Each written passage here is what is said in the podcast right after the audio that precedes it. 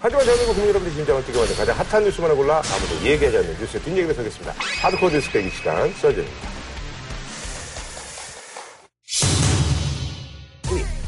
저기요, 좀 이따 갈게요.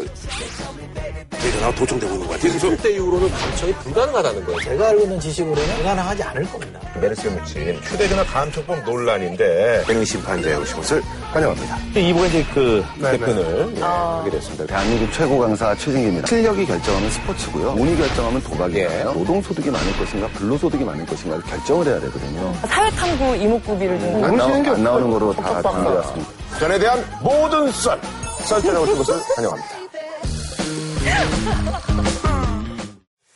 자, 지난 1일 새누리당이 말이죠. 휴대전화 감청을 허용하는 법안을 발의해서 이제 논란이 되고 있는데 그래서 준비한 이번 주제는요. 남만한 생각 듣고 통화는 국정원이 듣는다. 휴대전화 감청법 논란인데 아, 근데 이게 이제 소위 말해서 이제 메르스에 묻힌 다섯 가지 뉴스 중에 하나였다고 이렇게 말씀하셨는데 휴대전화는 이제 그 감청할 수 있게끔 하자. 예. 그러니까 지금 사실 그 감청을 할 수 있어요. 감청을 할 수가 있는데 그 영장을 받으면 감청을 할 수 있도록 네. 통신비밀보호법이 돼 있는데 문제는 어 2005년에 이제 신건 임동원 전 국정원장들이 다 네. 처벌받으면서 구속됐죠, 두 분 다. 네, 그- 그 국민의 정부 시절에 이제 감청한 것 때문에 감청 관련 기기를 다 없애버렸어요 국정원에서. 음. 그때 이후로는 통신사들한테 협조를 받아야 되는데 통신사들조차도 감청할 수 있는 기기가 없는 거예요. 어허. 그래가지고 그때 이후로는 감청이 불가능하다는 거예요. 저도 아, 이번에 사실상. 알았어요. 어. 네, 아니, 그러니까 저도 기사를 알았어요. 보면서 저도 느낀 되는 줄. 알았어요. 이거 감청이. 네. 근데 불가능하지 않을 겁니다. 휴대전화 감청이 불가능하지 않다는 얘기는 미래부가 이 장비를 통계를 관리합니다. 들어올 때 인가해주고 어디서 보유하고 있는지를 체크하는 게 이제 미래부인데 미래부에 보면 2015년 6월 현재 감청 장비가 367대가 있어요. 운영되고 있습니다. 2009년 이후 인가받은 게 70세대예요. 그 중에 한 대는 관세청이 쓰고 있다는 겁니다. 근데 72대는 어디 있는지 몰라요. 이거는 신고 안 해도 되는 기관에 있다는 얘기죠. 그러니까 사람들이 국정원에 있는 걸로 이제 추론을 합니다. 그러니까 휴대전화 감청이 불가능하다고 말하는 거는 논리적으로 성립이 안 되는 것 같고요. 아니 그래서 옛날에 이제 그 저기 제 후배인데 밑도 끝도 없이 갑자기 이제 뭐 통화 이제 품질이 떨어지잖아요. 그럼 네. 형님 저기요 좀 이따 갈게요. 그래서 왜 이렇게 형님 제 전화가 도청되고 있는 것 같아요. 그래서 끊더라고 그래서 내가 뭐 하는 놈이야 내가 그러고 그랬거든요. 예, 그래서 아니 그러니까 그 감청 장비가 네. 옛날에 뭐 초원복집이나 이런 거는 그 장소에 가가지고 뭘 붙여놓는 거 아니에요. 네, 네. 요즘 뭐 이제 휴대전화는 집에 뭘 저기 인식을 할 수도 없고 그건 네. 어떻게 하는 거예요, 그거는? 옛날 방법은 번호를 따라가는 건데요. 음. 20년 전부터는 번호가 아니라 목소리를 따라간다 그래요. 음. 주요 인사 같은 경우에는 성문이 다 있어가지고 네네. 이 사람이 어디 가는지 위치를 계속 쫓아, 간 다음에 그 위치에 있는 모든 통화를 검색해서 그 사람 목소리를 뽑아내는 거예요. 그 위치 그게 무선상에 감청이 되는 거예요? 그런 식으로 기계가? 그런 식으로 한다는 거는 그 오. 기기는 그렇게 한다는 거거든요. 오. 그러니까 번호 뭐 대포폰 서버에 소용없는 거예요. 아하. 위치만 파악되는. 근데 되게 위치를 파악할 수가 있거든요. 그러니까 그 주요한 인사가 어디쯤 돌아다니고 있는지는 파악하고 있으니까 그 통신사에다 얘기해가지고 통화 기록 내역, 통화 내역에는 위치도 다 쭉 적혀 있습니다. 어느 어느 위치인지. 그래서 그 위치하고 이 상대편 위치하고 위치부터 먼저 맞춰보고 뭐 이런 것들을 하는데 이번 법의 문제는 SNS를 집어넣은 게 문제입니다. SNS를 집어넣어서 사적인 대화들 간에 이루어지는 SNS는 문제가 뭐냐면요. 1대1 대화만 있는 게 아니라 카톡만 하라도 단톡방이라 그래서 단체 카톡방이라 그래서 여러 사람이 막 들어와 있잖아요. 이럴 경우에는 그 사람의 정보뿐만 아니라 그 사람과 관련된 모든 사람들의 정보가 동시에 노출될 우려가 있기 때문에 굉장히 좀 신중해야 된다고 생각합니다. 그래서 전제는 이것이 무작위로 이루어지지 않고 개인의 프라이버시를 침해받지 않게끔 하는 견제장치가 만들어져 있어야 되는데 견제 장치를 마련해 놨잖아요. 그래서 뭐 이제 이제 산하에 뭘 이제 만들어 놓는다고 그랬잖아요. 근데 그게 네. 법- 현재 법에 보면 이렇게 돼 있습니다. 영장을 받게 돼 있잖아요. 근데 긴급한 감청의 경우에는 영장 안 받아도 되게 돼 있습니다. 36시간 이내에 할 수 있게 만들어 놨습니다. 36시간 이내에 해놓고 손톱을 버리면 그걸로 끝입니다. 영장도 필요 없는 거고요. 또 더 중요한 문제는 본인이 한 게 통보도 안 하게 돼 있어요. 통신에 관해서는 통신업자에게만 통보하게 돼 있습니다. 이것도 특별한 이유가 있을 때는 통보 안 해도 된다 이렇게 해놨어요. 지금 현재 그래요? 현재 법 그렇습니다.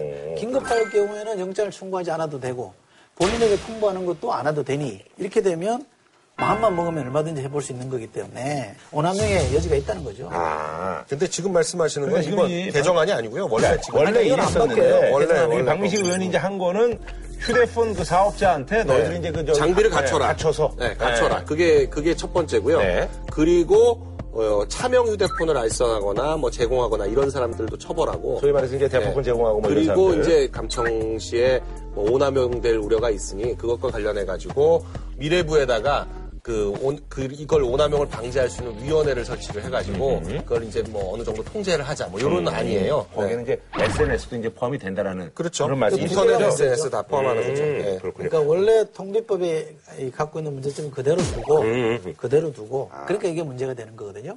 이게 개인의 사생활을 침해하면요. 과거에 봤잖아요. 카톡이 실시간으로 이게 감청이 된다 그러니까 어떤 사, 사태가 벌어졌어요. 지난번에 가지고 뭐 러시아 쪽 그쪽 뭐 텔레그램인가 그쪽으로 다 네, 뭐 그러니까 사이버 예, 망명했잖아요. 네. 네. 그래서 정치인들 중에서 지금 저 흔히 알려진 거 안 하고 이거 하시는 분들이 많다면서요. 꽤, 꽤 있는 것 같아요. 네. 근데 사실 이제 거예요. 요즘 있잖아요. 통신수사는 어떻게 보면은 통화보다는 SNS를 많이 하는데. 그렇죠. 그걸 이제 또 사실 이제 이런 법안을 빼면 만들 때 또. 빼면은 또 사실 이게 또 알맹이가 없는 거니까. SNS를 또뺄 수는 없잖아요. 아니, 다 SNS로. 아니, 그러니까 우리가 지금 새로운 시대를 살고 있잖아요. 거기에 맞게끔 법이나 이런 체계들이 바꿔야 되는 건 맞습니다. 근데 그거를 충분히 논의해서 해야 되는 얘기고, 예를 들면 이 통신 제한 존치 감청을 감시하는 위원회를 미래부 산하에 두자 그랬잖아요. 국회 정당 추천으로 교섭단체 추천으로 위원들 구성하면 돼요. 이렇게 해서 그걸 해소시켜 주려는 노력이 또 필요한 겁니다.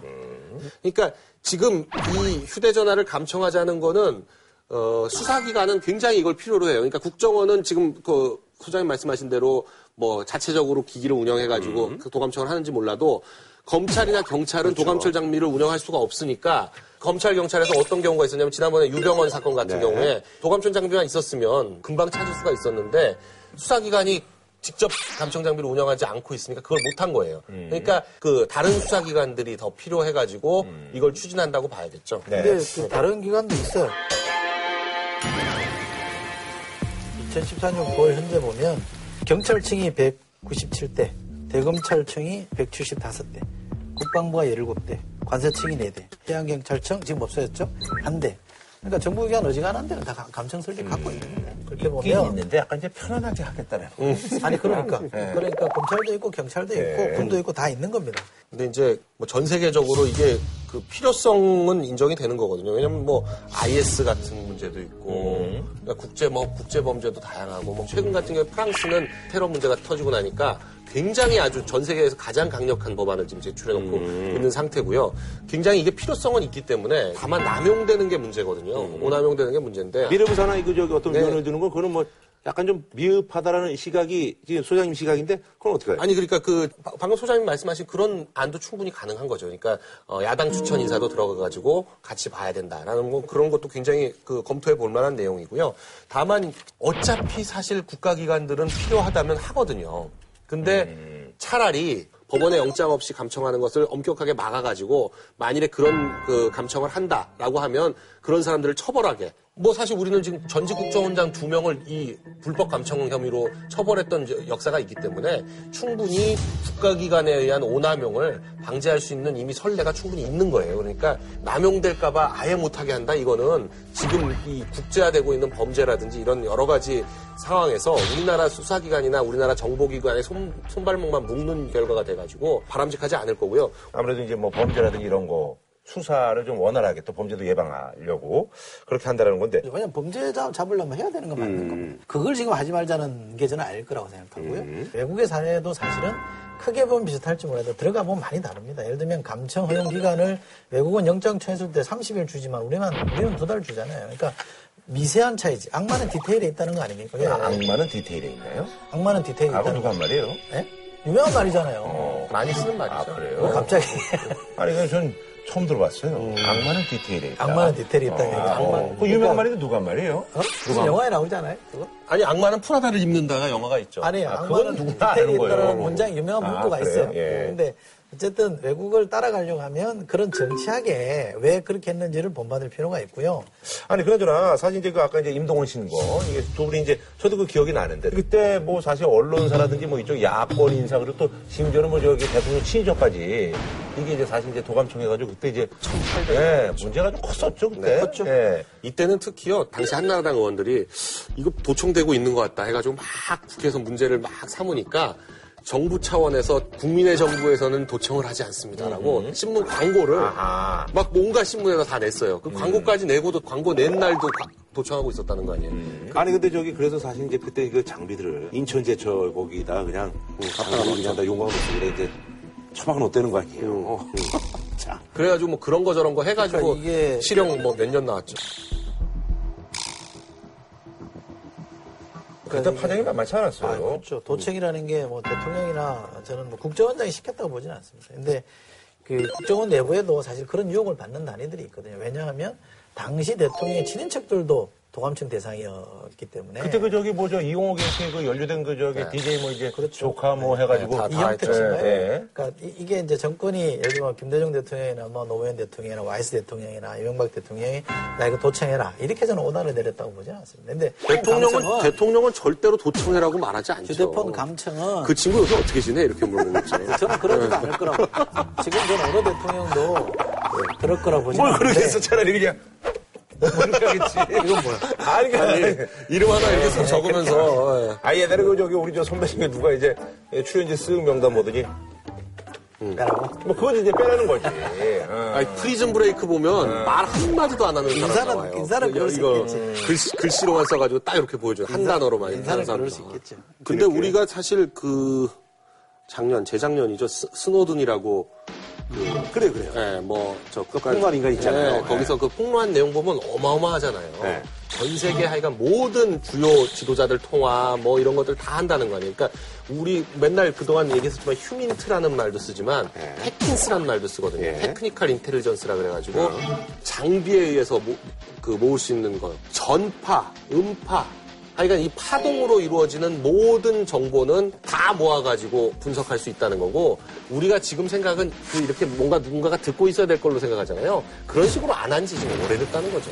사람이 듣는 게 아니고 다 일단 모든 걸 다 수집을 해가지고 그걸 컴퓨터로 그냥 특정 단어를 넣어가지고 쫙 분석을 하고 이런 식으로 하기 때문에 미국 같은 나라는 그렇게 하고 미국이 혼자서 그렇게 하는 게 아니라 미국, 영국, 호주, 뉴질랜드, 캐나다가 같이 들어있는 영어권 국가들끼리 같이 해가지고 전 세계를 다 커버하는 그 망이 있거든요. 그 망에서 하는데 어차피 그렇게 하는 와중에 일본도 나름대로 동북아 지역은 다 하고요. 그냥 중국까지는 전부 커버한다는 거고. 그렇게 따지면 이 요런 정도 뭐그 이통사에서 하는 그런 감청 이거는 굉장히 수, 준 낮은 정보에 지나지 아니, 않거든요. 그, 그것도 잘못된 거고, 네. 그것도 잘못된 짓이죠. 그리고, 그럼에도 불구하고 9.11을 못 막았잖아요. 그리고 빛나den 잡은 거는 인적 정보지, 위성에서 쏴가지고 위치 잡은 거 아니거든요. 그러니까, 이런 게 별거 아니다라고 생각하시면 안 됩니다. 그러니까 이런 영역들이 저는 어, 정보기관이나 수사관이 일을 할 수 있게끔 해주는 것도 반드시 필요하다. 있어야만한 조직을 만들면 안 되죠. 어, 필요한 권한을 주는 게 맞습니다만 무당이 장구 탓하듯이 이거 없어서 안 됐다 저거 없어서 안 됐다 이렇게 탓하거든요. 예를 들면 유병원 못 잡은 게 휴대폰 감청이 안 돼서 못 잡았다고 얘기하면 속하고 쓸 일입니다. 그렇게 핑계 대지 말고요.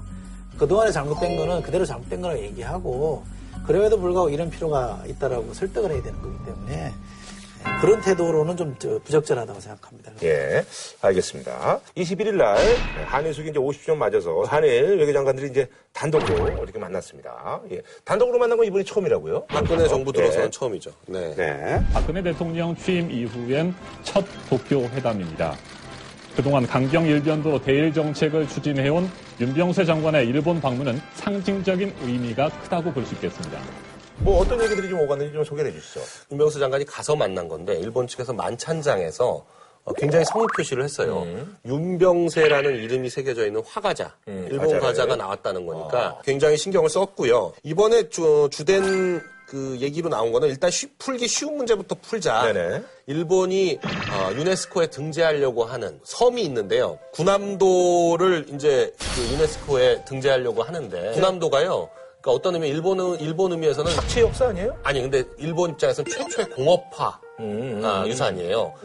거기서 우리 일제 강제 징용된 사람들이 그 그러니까요. 공장에서 노동을 한 사실이 있기 때문에 아하. 우리가 동의를 해줘야지 이걸 하자. 우리는 계속 그걸 유네스코에다 문제 제기를 했거든요. 그러니까 음. 이거를 그 한일 간에 조정을 해가지고 그게 협의가 됐대요. 근데 아직 발표는 안 했어요. 근데 어느 선에 살짝 하- 협의가 됐고 더불어서 우리도 백제 문화 유산이 있거든요. 그 공주하고 부여 쪽에 있는 백제 관련한 유산에서 그 사람들이 백제가 망하고 나서 일본으로 넘어갔다. 그게 일본의 도라이진이다, 예, 도레인이라고 하는 그 사람들이다, 뭐 이런 얘기들까지 해가지고 요거 두 개를 같이 아, 그것도 일본 측에 돈. 예, 일본 측에서는 그, 그런 정도를 동의를 해주고 해가지고 같이 등용시키자 뭐 이런 것들을 논의를 했다 그래요. 또 하나가 뭐 이제 일본 대사관 앞에 소녀상이 있잖아요. 그걸 뭐 철거해 달라는데 그거는 철거할 수 없다라고 했고 아니 몇 가지 문제점이 있었는데 그런 것들을 대충 협의를 다 해가지고 아베 총리하고 박근혜 대통령하고 둘 다 이제 서로 리셉션에 참석하는 것이 얘기가 된 건데요. 한일 수교 50주년을 맞아 박근혜 대통령과 아베 총리가 각각 서울과 도쿄에서 열린 상대국 기념 행사에 참석했습니다.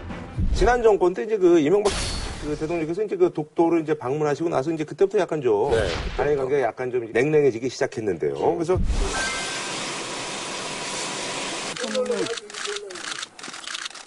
그때가 이제 최악이었고요. 네네. 음. 우리 한일 관계가 악화된 계기를 보면 특히 이제 독도 문제를 중심으로 악화된 계기를 보면 크게 두 가지 이 시점이 있습니다. 네. 계기가 있는데 첫째는 김영삼 정부 때 독도 문제가 불거지기 시작해서 이른바 정치화되기 시작했습니다. 음. 양국의 어떤 정치화단으로 등장하기 시작했는데 아, 그 전까지는 사실 그냥 우리가 이제 실효적으로 점령하고 그렇죠. 있었고, 우리가 때는- 뭐 일본에서도 이제 크게 뭐 신경을 안 썼었군요. 우리가 실효적 지배라는 말을 많이 썼고 일본이 뭐 도발하더라도 우리가 대응을 안 했고요. 음. 김영삼 정부 때 양쪽 정부 다 이렇게 국내적 이유 때문에 이걸 이제 정치화시키기 시작했습니다. 그게 이제 1차 계기가 됐던 거고. 한마디로 이제 내수용이었군요. 그렇죠. 네. 내수용. DJ가 등장하면서부터는 굉장히 정상화됐습니다. 그래서 음. 신뭐 한일 관계가 그래서 미를 관계로 들어갔고 몸의 대통령까지 이어졌습니다. 그러니까 음. MB 정부 때도 쭉 이어져 오다가 음.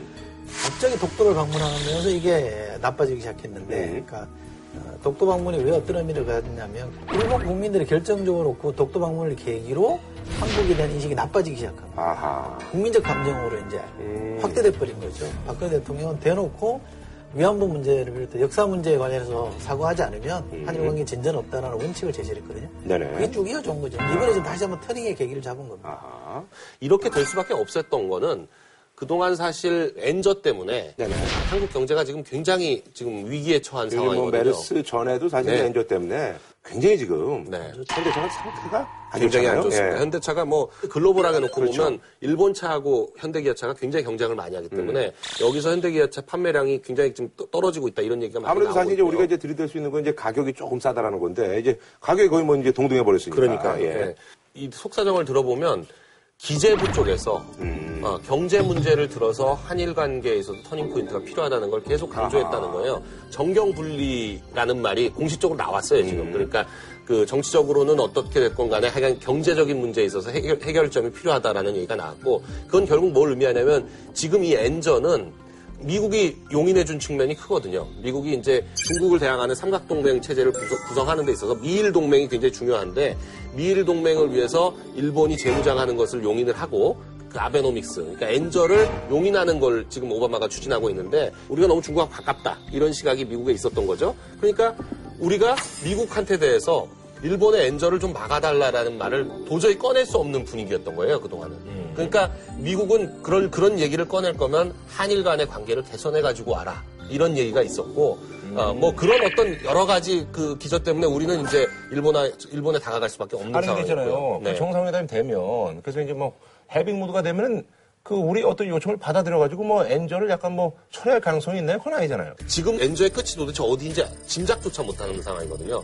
지금 우리가 900원인데 이게 지금 800원까지 깨질 수도 있다는 그 전망치까지 나오거든요. 그 정도까지 가면 우리 경제가 도저히 못 버티는 거고요. 그래서 일본과 한국과의 아니, 관계도 근데 그걸 해준다는 보장이 있어요, 일본이?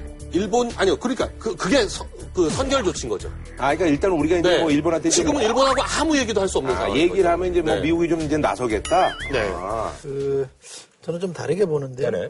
엔저를 우리가 만약에 한일 만약에 정- 관계를 정상화하면 엔저를 풀어줄 거냐 그럴 수는 없을 겁니다. 이게 아베가 여기다 지금 올인하고 있는 구도이기 때문에 이거는 뭐 우리나라의 관계를 위해서 풀어주고 말고 할 이게 외교적 차원의 수단이 아니고 잃어버린 20년이라고 말할 정도. 일본이 한 20년간 침체되다 보니까 굉장히 이렇게 수동적이고 방어적인 이 국민 정서가 형성이 돼 있는 거예요. 아베는 이 수세적 국민 정서를 등에 업고 기저 요인으로 깔고 뭔가 좀 돌파해보자라고 꺼낸 게 엔저란 말이죠. 이건 상당히 좀 전략적으로 좀 가져갈 거라고 봅니다.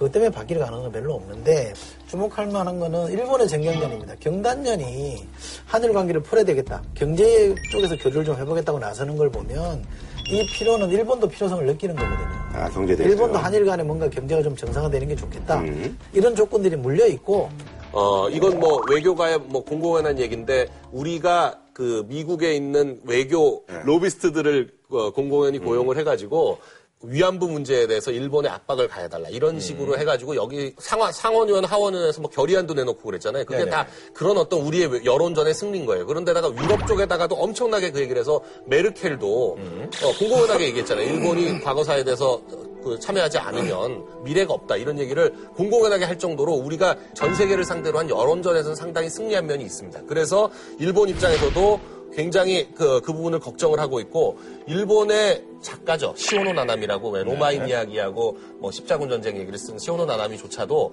위안부 문제에 대해서 그 발언을 했어요. 네덜란드 백인 여자들을 위안부로 동원한 건 전범 재판에서 밝혀진 바가 있거든요.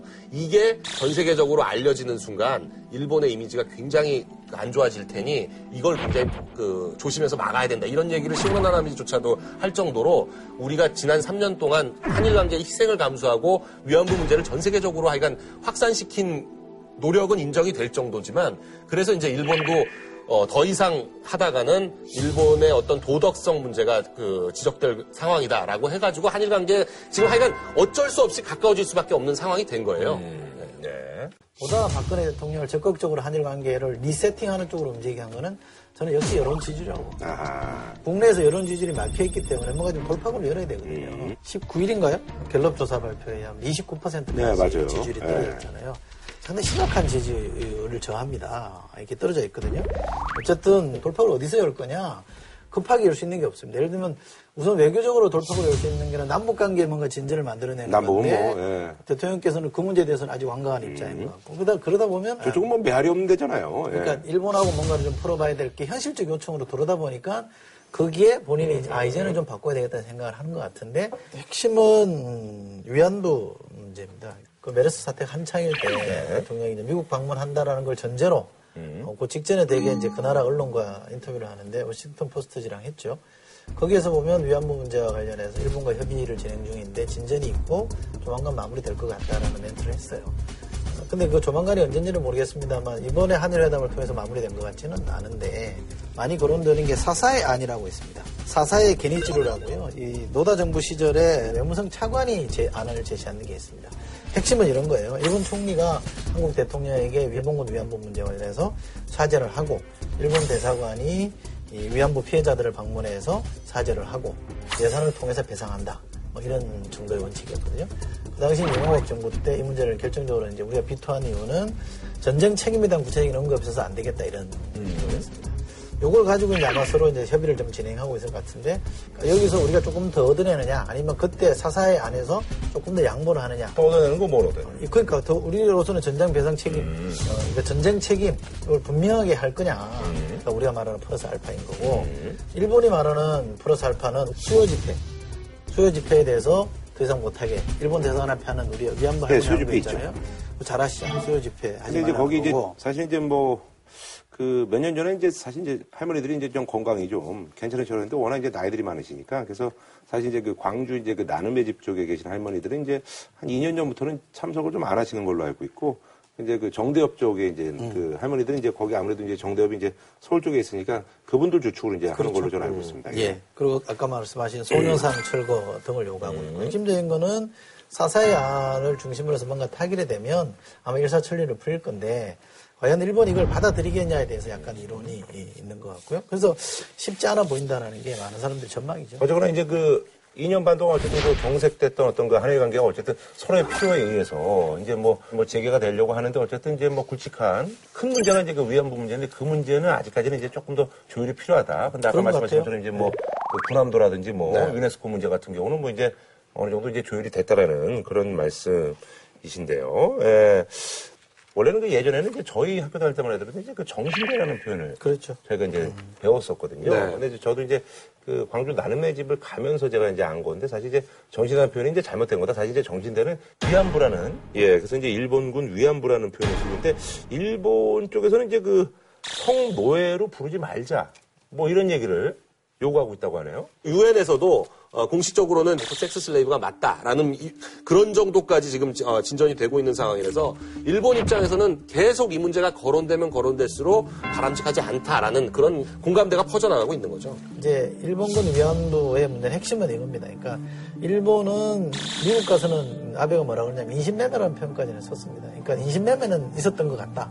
일본 사람에 의해서든 조선인에 의해서든 그런 건 있었던 것 같다는 얘기를 하는데 강제 동원은 없었다는 거예요. 일본 정부에 의한 일본 군에 의한 강제 동원은 없었다는 얘기거든요. 이게 핵심입니다. 많은 학자들은 그렇지 않다라는 증거들을 제시하고 있고 그래서 당사자들이 그게 아니라고 또 분명하게 정언하고 있고 설사 일본 식민지에서 그러면 어? 와서 이렇게 하자는 게 어떻게 자발적 동원이냐 그게 강제로 끌고 가는 거지 이런 문제 제기를 하는 거죠. 네. 그러시라도 얼마 전에 이제 저도 잠깐 다녀왔는데 메르스 때문에 요즘 뭐 방문객들이 이제 다 취소가 돼가지고 그 나눔의 집에 나눔의 아, 집에. 예, 메르스 때문에 예. 그래서 뭐 아는 사람들만 이렇게 이제 잠깐 가서 뵙고 뭐 이러는데 하여튼 조용하더라고요 요즘. 예. 사실 이제 그 뭐 이 박근혜 대통령하고 이제 아베 총리가 이제 정상회담을 두 분 다 뭐 임기 중에 같지 않겠어요? 예. 일단 윤병세 장관은 그 정상회담의 시기에 대해서는 아직 뭐 얘기할 수가 없다. 근데 우리나라 대통령 중에서 아. 네, 여태까지 이제 그 임기 중에 이제 한일 정상회담을 안 한 대통령은 없죠. 없죠. 예. 네, 그 한일 수교가 된 이후로는 늘 미국을 처음에 방문하고 일본을 방문하는 게 사- 항상 네네. 순서였거든요. 저- 그 새로운 대통령이 취임을 하면. 그런데 지금 박근혜 대통령은 일본을 방문한 적도 없고 일본 총리하고 만난 적도 네네. 없어가지고 굉장히 예외적인 경우인데 두 가지 수순을 생각해 볼 수 있는데요. 먼저 중국이 동의를 해줘야 되는데 중국은 지금 어떤 입장이냐면 8월에 아베 담화가 나올 예정인데 중국과 한국에 관한 그 아베 담화가 어느 정도 선까지 나오느냐에 따라서 한중일 회담을 할 것이냐 말 것이냐를 중국이 어, 오케이를 하면 한중일 회담을 9월 달에 열어서 그걸 이제 한국에서 열어서 거기서 한일 회담과 한중 회담을 같이 이렇게 따로따로 한다. 이런 어, 보관이 있고요. 그렇지 않다면 일단 어, 광복절이 지나고 한일 외교장관 회담에서 나온 것들이 그 실행되는 것을 봐가면서 10월까지는 한일 어, 정상회담이 이루어질 수 있지 않을까 그렇게 예측을 해봅니다. 근데 한일 관계를 우리가 되게 뭐라고 표현하냐면 친구이자 적이잖아요. 역사적으로 뭐 현대사로 보면 적이잖아요. 우리나라를 그쵸. 강제 식민지로 만들었던 나라이기 때문에 좋은 감정이 있을 수는 없죠. 그러나 뗄래야 뗄 수 없는 감정은 그쵸. 좀 분명하잖아요. 그래서 friend이자 enemy다 그래서 요즘은 그 예, frenemy라는 말을 써요. 특히 중요한 거는 위안부 문제에 대해서 어떻게 대충 합의가 이루어져야 되는데 그 문제를 섣불리 잘못 풀었다 가지고는 국내에서 폭탄 맞을 가능성이 있기 때문에 쉽지는 않거든요. 의심의 폭이 많지는 않습니다. 그러나 다만 저는 좋게 보는 이유는 여기서 뭔가 좀 풀어놔야 미국 갈 때 해를 안 넘기고 가겠다는 게 대통령의 뜻이라면 미국으로부터 야 일본이랑 잘 지내라 이런 소리 더 이상 안 들으면 협상의 지위가 좀 좋아질 수 있는 거기 때문에 저는 그런 점을 위해서라도 푸는 게 맞다고 보는데 이게 막, 막 이- 금방 될 것 같진 않아요. 그런데 박근혜 대통령이 일본에 대해서는 그동안 조금 냉랭한 태도를 취해왔던 게 사실이에요. 근데 그, 뭐 때문에 그럴까에 대한 여러 가지 해석이 좀 있었습니다만, 어, 뭐 그 해석 중에 하나는 아버지 박정희 대통령이 이제 일본 만주 공간 경력이 있기 때문에 그거를 좀 의식하는 거 아니냐. 일본하고 밀착했다가는 또 일본하고 뭔가 가까이 지내려고 한다는 식으로 이제 소급해서 오해받을 수 있는 여지가 있어서 예, 의심의 폭이 그렇게 많지는 않았던 것 같아요. 만약에 한일 관계가 진전이 있다면 이번에는 야권이나 진보 진영도 이거 뭐 박정희 전 대통령의 경력을 문제 삼아서 이렇게 매도하지 않았으면 좋겠고요. 궁극적으로는 실리를 위해서 대통령이 잘할 수 있게끔 도와줄 건 도와주는 게 필요합니다. 네. 자, 한 줄로 평 부탁드리겠습니다. 박근혜 대통령이 2015년 5월 12일 청와대 국무회의에서 했던 발언인데 네네. 그러니까 우리의 핵심 목표는 올해 달성해야 할 것이 이것이다 하고 정신을 차리고 나아가면 우리의 에너지를 분산시키는 것을 해낼 수 있다는 그런 마음을 가지셔야 한다 이거, 이거거든요. 뭔 말이죠? 모르겠어요. 무슨 말인지. 의미가 요 말을 바꿔서 네. 대일 외교의 핵심 목표는 올해 달성해야 할 것이 이것이다 하고 정신을 차리고 나아가면 우리의 에너지를 분산시키는 것을 해낼 수 있다는 그런 아니 근데 이게 왜 자꾸 이렇게 웃으시는 거예요? 한번 읽어보세요. 이거 뭐말 그러니까 이 분산이란 그 이게 약간 좀 아니, 모르겠어요. 어, 무- 모르겠어요. 한번 약간- 이렇게 읽어보세요. 무슨 말인지 모르겠는데 하여간 그렇다고요. 저는 이런 주문을 하고 싶습니다. 자원 외교는 엄격히 수사해야 되고요. 대일 외교는 유연하게 대처해야 된다. 아.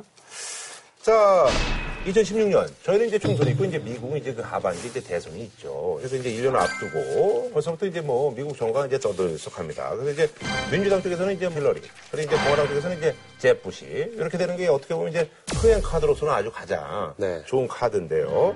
과연 3부자 대통령이 탄생을 할 것인지 아니면 최초로 여성 대통령과 함께 부부 대통령이 탄생을 할 것인지를 두고 전 세계 관심이 아주 예, 뜨겁습니다. 자, 그래서 준비한 이번 주제 클린턴과 부시가 가문의 영광은 누구에게? 정확하게 이제 미국 대통령 선거는 이제 11월 달에 이제 네. 내년 이제 11월 8일인데 이제 공화당 이제 제프시 그리고 이제, 민주당 이제 힐러리인데 어쨌든 이 두 분이 이제 당내 경선을 이제 통과해야 되는데 지금 제일 유력한가요? 힐러리 같은 경우에는 민주당 내에서 지금 그 80% 어우 장악하고 있다고 하고요. 예전에 저기 대통령 선거 때 이제 박근혜 대- 그렇죠. 그런 거의. 그런 네. 느낌입니다. 왜냐하면 그 나머지 다른 분들이 민주당에 나올 사람이 버니 샌더스, 마틴 오말리, 링컨 채피 그래가지고 지명도가 근데 좀 예, 딸리네. 아는 사람 하나도 없죠. 음. 미국 사- 미국 사람들도 이 세 분이 그러니까. 예, 전혀 지명도가 없어요. 어. 지금 출마 선언하는 분들은 지명도 높이기 위해서 나온 거다라고 아하. 미국 사람들도 생각을 해요. 그래서 네. 이미 민주당 후보는 힐러리로 거의 아, 결정나다시피. 상황- 상황인데 공화당은 한 20명 나와 있어요. 아, 근데 사실 이제 공화당 쪽은 이제 허커비 이 사람이 지난번에 약간 좀 돌풍이 네. 있지 않았었어요? 네, 그런 부분 출산. 네, 꺼졌고요. 지금 현재 제프 씨가 나오고 나서 제프 씨가 출마 선언하고 나서는 제프 씨 쪽으로 확 몰리는 입장이래 가지고 거의 제프 씨로 가지 않겠냐 하는데 또 하나 유력하게 볼 사람은 도널드 트럼프. 아하. 네. 벌써 지명도가 트럼프 그럼 좀 있잖아요. 그 딸도 유명해요 이방카 트럼프라고. 아니, 근데 네. 약간 뭐 이런 말씀 드리고 있습니다. 제 개인적인 느낌이면 약간 좀 허경영 살짝 예. 느낌이 나가지고. 네. 뭐, 본인은 허경영이라고 보시면 돼요. 예, 전혀 다릅니다만 어쨌든 약간 보통 도널드 네 트럼프 개에서 삭발도 하고 막 이러고. 네, 예. 도널드 트럼프 재산이 한 4조쯤 되지 않겠냐라고 봤는데 출마 선언하면서 재산 공개를 자기가 깠어요. 10조예요, 10조. 어마어마합니다. 자기가 재산은 있지만 뭐 일자리 만드는 대통령 되겠다 그러면서 자기 건물에서 그러니까 자기 건물 자랑하려고 그런 건지 아니면 건물 가치를 올리려고 그러는지 모르겠는데 나가 도널드 트럼프 타워라고 이제 그 뉴욕에 있는 거기서 그 출마 선언을 했는데 그러니까 도널드 트럼프가 약간 눈에 띄고요. 그렇지 않고는 공화당에 나온 사람도 한 20명쯤 되는데 그런 분들이 안 된다라고 보는 거죠. 근데 이게 재밌는 게 뭐냐면 클린턴, 힐러리는 파트너가 젭 부시가 되기를 원하고 어허. 젭 부시는 파트너가 힐러리 클린- 클린턴이 되기를 원해요. 어허. 왜 그러냐면 서로의 약점이 있거든요. 어허. 여기는 형제 대통령, 부자 대통령, 여기는 부부 대통령. 아, 어떻게 부부끼리 다 해먹냐? 어떻게 니들 뭐. 어, 서로 공격을 못 아, 하잖아. 아, 아. 그러니까 서로 그, 그 문제는 얘기할 수가 아, 없는 거죠. 얘기하지 않는 서로 거야. 약점을 상쇄하는 후보기 때문에 서로가 후보가 되기를 원하는 구도예요. 아니, 그래서 사실 이제 아버지가 이제 조지 H.W. 부시잖아요. 큰아들이 이제 조지 이제 W. 부시인데. 근데 사실 근데 그때 이렇게 둘이 이제 대통령 했을 때 동생이 이제 그 젭 부시도 우리가 이제 뭐 눈여겨봐야 된다 그런 기사들도 이제 그때 있었었는데. 어쨌든 그게 24년 만에 이제 리턴 매치인데 이제 그때는 이제 아버지가 이제 클린턴한테 진 거잖아. 빌 클린턴한테. 그렇죠. 그러니까 이 아버지가 대단한 사람인 게요. 지금 90 가까이 됐습니다. 네. 근데 제가 그래서 그거 한 번 말씀드린 적이 있는데 아버지가 머리 깎는다는 건 아들이 나온다는 얘기다. 둘째 아들이. 아들 부시가 대통령 나오기 전에 아버지 부시가 뭘 했었냐면 스카이다이빙. 그때 70대가 넘은 나이인데 낙하산 짊어지고 뛰어내렸었거든요. 또 요번에도 또 그 아버지 부시가 뭘 했냐면 백혈병 걸린 아이들 뭐 한다고 하면서 아하, 머리 머리를. 빡빡 어. 밀었어요. 그러니까 이제 젭 부시를 세 번째 대통령으로 만들기 위한 어떤 거대한 프로젝트의 일환이 아니냐. 미국은 그런 게 있거든요. 신생국가래 가지고 왕조가 있었던 적이 없기 때문에 영국의 왕가, 어떤 영국의 가문 이런 거에 대한 막연한 동경이 있어요. 그러니까 부시가와 클린턴가의 어떤 이런 수적 관계, 어떤 뭐 평생을 놓고 전쟁을 하는 이런 게 마치 영국의 장미 전쟁처럼 그런 것처럼 보는 거예요. 그래서 미국 사람들이 부부가 다 해먹어라, 삼부자가 다 해먹어라 이렇게 생각할 수도 있지만 그 반대로 오히려 우리 미국에도 이런 어떤 정치 가문이 있어야 되는 거 아니냐, 정치적 귀족이 있어야 되는 거 아니냐, 그게 더 보기 좋은 거 아니냐라는 생각이 더 강하다는 거죠.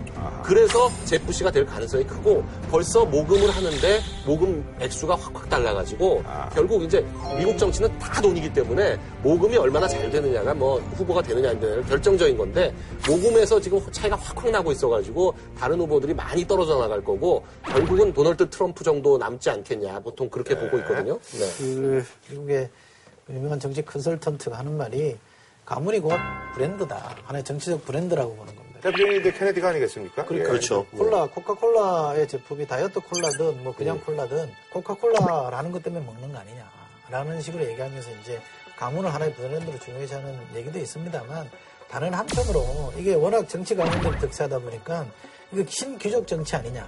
이코노미스트라는 잡지가 보수적인 잡지인데도 그 이코노미스트에서도 비판할 정도로 이거 신귀족 정치다라고는 비판적 흐름이 분명히 있습니다. 그러니까 공화당이 좀 어지간하게 참신한 인물이 있으면 제프시를 안 가도 돼요. 근데 사실 이제 그 제프 씨가 이제 형과 이제 잘하면서 이제 많이 비교가 됐겠죠. 근데 이제 나는 형과 다르다. 이런 걸 이제 내세우고 있는데 형과도 실제로 좀 많이 좀 다르기도 합니다. 제일 다른 건 와이프예요.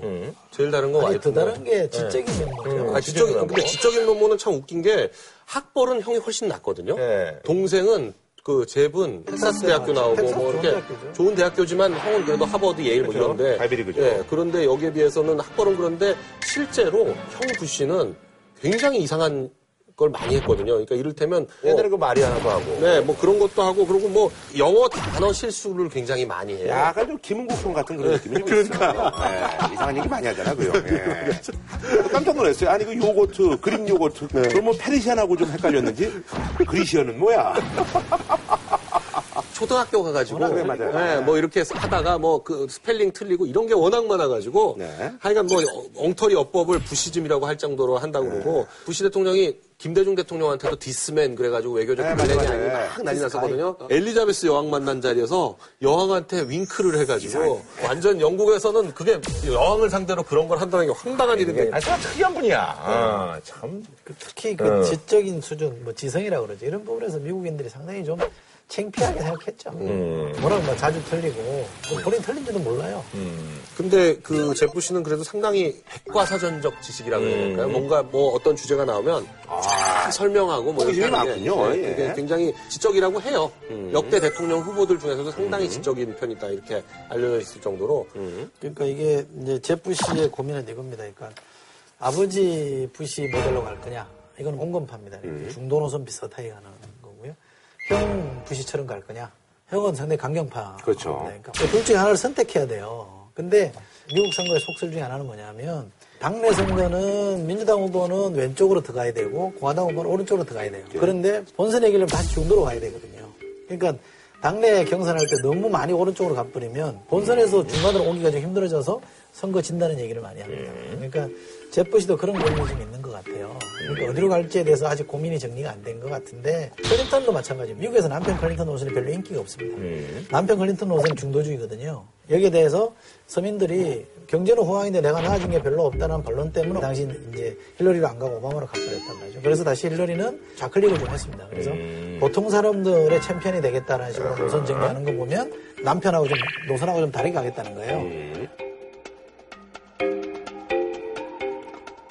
힐러리의 지금 가장 큰 문제점은 의외로 늙었다는 게 가장 큰 그러니까 지난번에 뭐. 저기 쓰러지고 그랬었잖아요. 네, 건강 문제도 있고 나이가 47년생이더라고요? 47년생이에요. 네. 그러니까 이미 나이가 굉장히 그 많이 들었는데 그런데다가 어, 너무 오랫동안 퍼스트 레이디 8년, 상원의원 8년, 국무장관 4년, 그러니까 20년간이나 신선감이 좀 떨어지는구나. 대중에 노출돼 있어가지고 힐러리 그럼 우리도 너무 오래됐잖아요. 너무 오래 전부터 네. 알아가지고 너무 그렇고 아니 그래서 요즘 뭐 이제 강점으로 내세우는 게 가족 뭐 이래서 이제 지금 뭐 외손녀가 있잖아요. 예, 그래서 이제 샬롯을 내세워가지고 손녀에게 더 좋은 세상을 물려주겠다. 뭐 이런 얘기를. 그러니까 이 아까 얘기한 것처럼 할머니 나이 들었다는 걸 강점화시키는 거죠. 아, 그러니까 이게 원숙하다는 것도 있지만 어, 가정에 대해서 알고 애 키워본 경험도 있고 어, 나는 충분히 보통 사람들의 삶에 대해서 어, 알고 있는 사람이다라는 걸 강조하는 약점을 강점으로 만드는 전략은 필요하다고 보여지고요. 힐러리가 지금 사실 클린턴하고 같이 안 살아요. 아, 별거예요? 사실상의 별거를 그 같이 안 살고 약간 그 저기 신성일 뭐 어맹난 커플 같은 뭐 그런. 뭐 그렇게 그런 느낌일 수도 아니, 있고요. 그분들은 뭐 공식적으로 자기네들이 뭐 얘기하시니까. 네, 그 거의 그렇다고 봐야죠. 네. 거의 그런데 또 뭐 지금 뭐 미국 정가에서는 많이 얘기가 나오는데 힐러리한테 여자친구가 있는 거 아니냐? 남자친구가. 아, 여자친구. 아, 그래요? 네, 그래서 그런 문제까지 지금 얘기가 나오고 있고 아하. 그리고 힐러리의 또 가장 결정적인 문제는 뭐냐면 민주당 정권이 이미 8년을 했잖아요. 그러니까 이 민주당 정권에 대한 피로감, 요게 요게 가장 큰 문제고 이미 오바마가 그 대통령이 당선될 때 마이너리티의 한풀기가 한 번 된 거예요. 흑인에서 대통령이 나온 거 아니에요. 그러니 이번에 이제 여성에서 대통령이 나오면 한 번 소수자들의 한을 한 번 풀었는데 여기가 또 문제다. 뭐 이런 문제들도 있고 해가지고 오히려 힐러리가 여성들한테 인기가 없어요.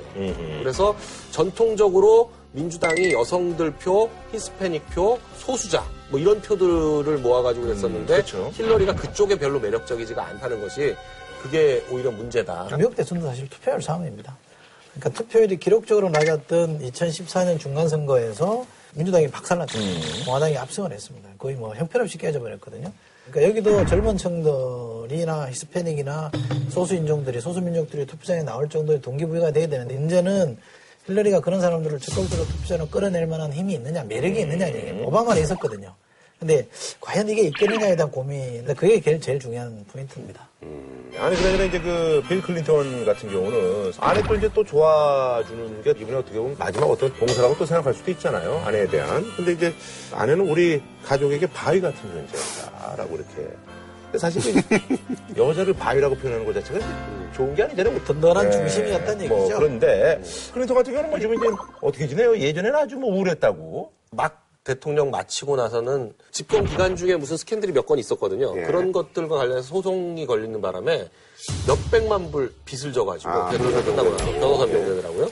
그래서 빚도 지고 뭐 이래가지고 굉장히 우울했었는데 그 이후로 이제 클린턴 재단이라고 만들어가지고 거기에 전 세계에서 어, 기부금이 20억 달러, 뭐 2조 가까이를 기부를 받았어요. 근데 어쨌든 이 사람이 다 예산은 따오는 거네요. 근데 이제 자기 얼굴로 팔아가지고 받는 거면 괜찮은데 와이프가 계속 상원의원도 하고 국무장관도 했잖아요. 특히 국무장관 하는 시절에 사우디, 뭐 외국에서 이런 걸 돈을 많이 받았대요. 아하. 그래가지고 이제 그 재단의 이사장을 지금 하고 있는데 이 재단에 도대체 돈이 어디서 들어왔느냐 이런 것들도 힐러리 클린턴한테는 굉장히 아킬레스건이 될 가능성이 크다. 간에 힐러리 같은 경우는 남편이 아주 끝까지 네. 속 썩일 가능성이 있군요. 아니, 그런데 힐러리도 문제인 게 힐러리도 국무장관 끝나고 강연 다닐 때 그렇죠. 예. 한번 강연에 3억 원 넘게 강연료를 받고 뭐 이래가지고 그런 고액 강연료 받아도 강연은. 미국 정치에서 다 받습니다. 그러니까 뭐 힐러리만 클린턴만 유독 많이 받냐? 부시도 그게 많이 받고. 그랬잖아요. 예. 그러니까 되게 전직 대통령, 뭐 전직 장관 이런 사람들은 다 급을 유지해서 이렇게 해주는 게 있고요. 자서전 봐서도 선인세 계약하는 경우가 몇백만 불씩 그랬거든요. 엄청난 돈이기 때문에 그거 가지고 뭐 시비 걸리는 아니고 문제는 이제 재단으로 돈이 들어왔는데 이 돈이 어디다 쓰였느냐.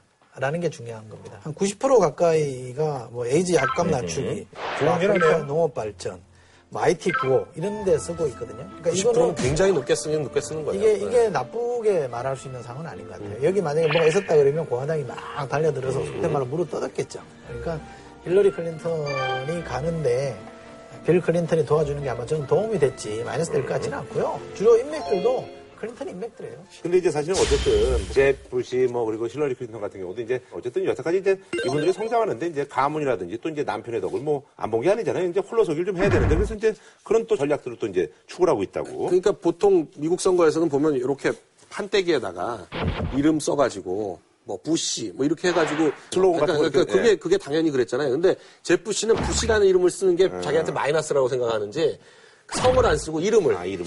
써가지고 그걸 선거 구호로 하고 클린턴 같은 경우에도 힐러리라는 거를 먼저 내세우지 클린턴을 내세우는 게 아니고. 근데 이제 아예 클린턴을 지운 건 아니고 힐러리 클린턴 닷컴을 뒤에 쓰긴 썼는데 Hillary for America 그래가지고 힐러리를 더 강조하는. 그러니까 둘다 약간 자기 집안 이름을 쓰지 않는 게 더 낫겠다라고 판단하고 있는 거죠. 또 우리나라 이제 뭐 선거에서도 이제 흔히 볼 수 있는 게 대통령 인기가 있으면은 대통령 그 사진 걸고 인기 없으면은 싹 뭐, 지우고. 예, 지역에 뭐 일하겠습니다. 뭐 이래가지고 그런 거랑 뭐 비슷한 네, 거라고 할 수 있겠네요. 근데 이제 그런 뉴스도 많이 이제 접하셨을 거예요. 백인 다음으로 이제 옛날 흑인이었는데 이제는 뭐 히스패닉.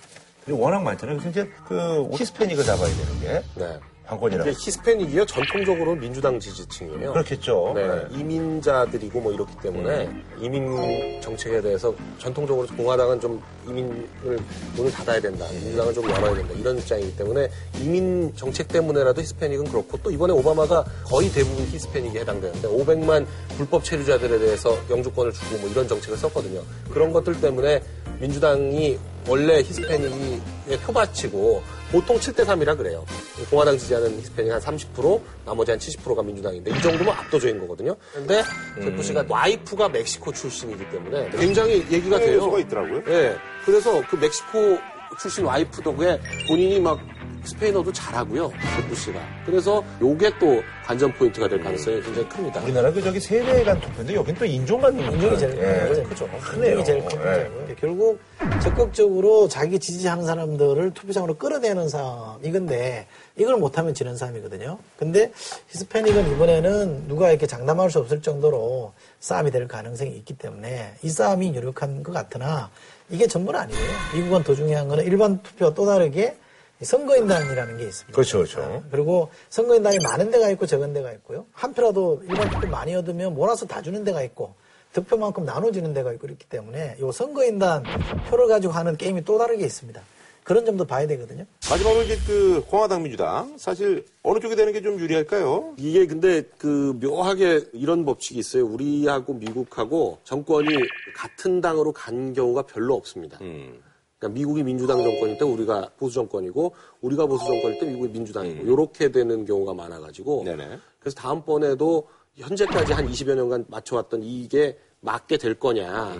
어, 이렇게 볼 수가 있는데 그러나 하여간 많은 사람들은 다음번에 민주당의 집권 피로도 이런 것 때문에라도 왜냐하면 세 번 연속 한 적이 별로 없거든요. 최근 들어서.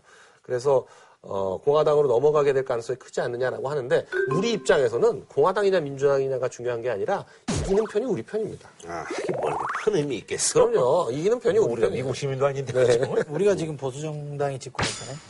근데 미국에 지금 진보 정당이 집권했잖아요. 민주당이 집권했잖아요. 근데 대북 정책 이런 데는 뭐 차이가 없잖아요. 차이가 없어요. 같이 가는 거잖아요. 이 만약에 이 지금 야권의 입장에서 볼 때 누가 되는 게 좋으냐? 굳이 따진다면 보수 정당의 제프시보다는 그래도 클린턴, 힐러리 클린턴 되는 게 그나마 좀 대화가 되는 쪽이기 때문에 그건 아마 선호할 거예요. 네. 알겠습니다. 저희는 다음 주에 찾아뵙도록 하겠습니다.